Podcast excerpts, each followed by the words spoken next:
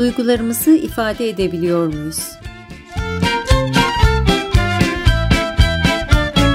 Satır satır yazıyor içinde kitapların Güven arayışı.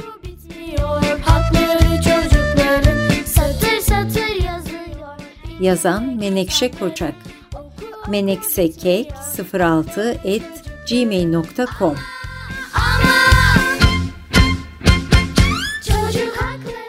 Seslendiren Müge Tüzün Gerçek.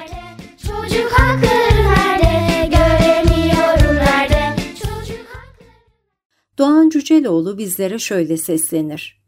Duygularınız içinizdeki rehberin elçileridir. Öfke, hüzün, telaş, mutluluk, hayal kırıklığı, özlem hepsi birer elçidir ve bize mesajlar vermeye çalışmaktadırlar. Duygularınızı tanıyın ve köklerini bir an önce dikkate almaya başlayın. Peki bu duyguların bize verdiği mesajların temelinde ne var? Mesela neden öfkeleniriz? Bizi kızdıran, kendimizi güvende hissetmemize engel olan bir durum olduğunda. Ne zaman korkarız?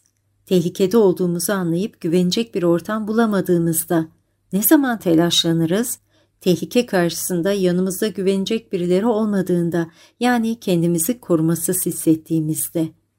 Ne zaman mutlu oluruz? Kendimizi güvende hissettiğimiz insanlarla birlikte olduğumuzda. Ne zaman hayal kırıklığı yaşarız? Yanında kendimizi çok güvende sandığımız biri bizi aldattığında ve çok büyük bir tehlikeyle karşı karşıya kaldığımızı fark ettiğimizde. Ne zaman özleriz? Bize güven duygusunu yaşatan birinden uzakta kaldığımızda, yani güven duygusunu yaşamak istediğimizde.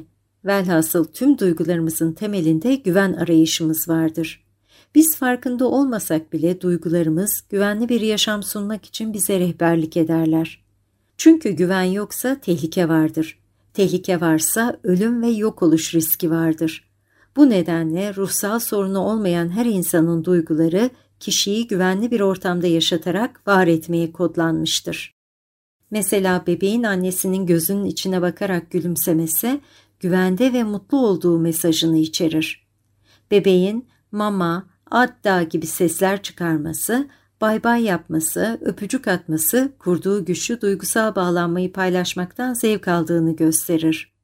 Bebeklikten çocukluğa ve yetişkinliğe geçişte ailenin sunduğu güven ortamı sağlıklı bir kişilik gelişimi için çok önemlidir.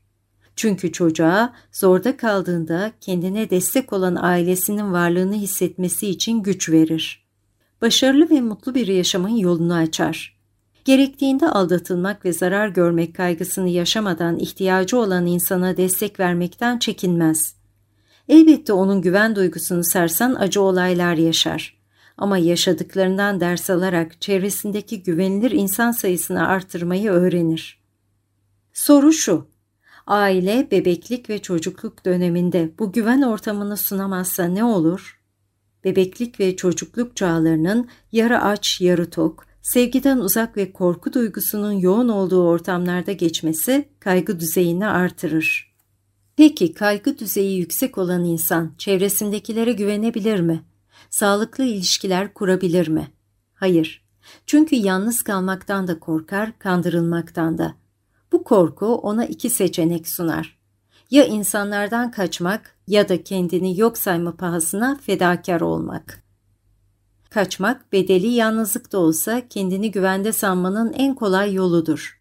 Bu nedenle kaçmayı seçen insan duygularını asla paylaşmaz. Kaplumbağa misali zorunlu ihtiyaçlarını karşılamaya yetecek kadar başını kabuğundan çıkarır.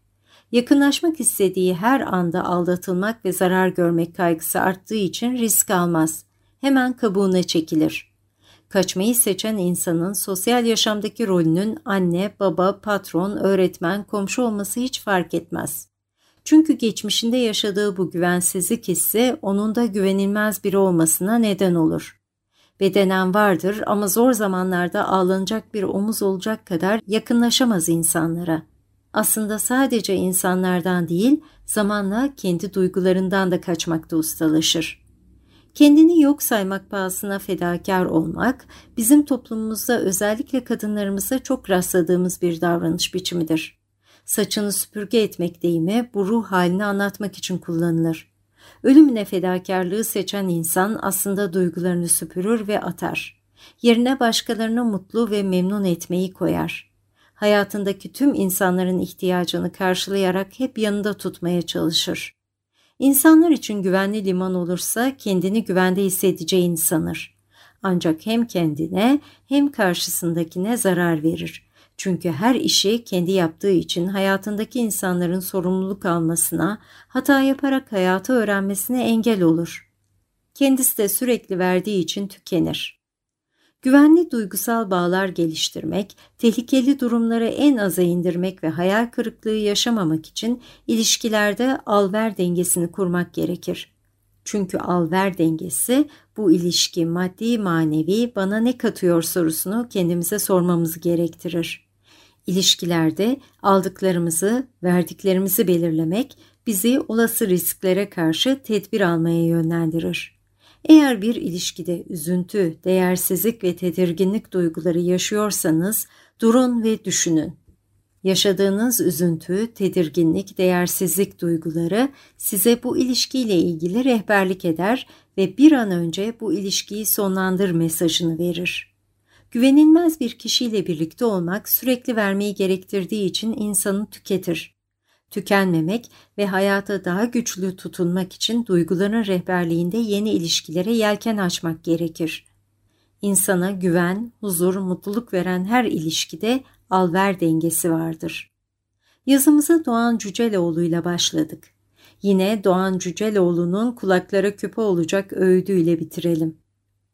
Akıllı insan temkinli bir arayışla keşfeder ama iki şeyden vazgeçemez güveneceği insanlarla birlikte olmak ve güvenilecek bir insan olmak. Kaynakça Dogan Cücel Oglu Official 26 Eylül 2022 Göremiyorum nerede? Çocuk haklı.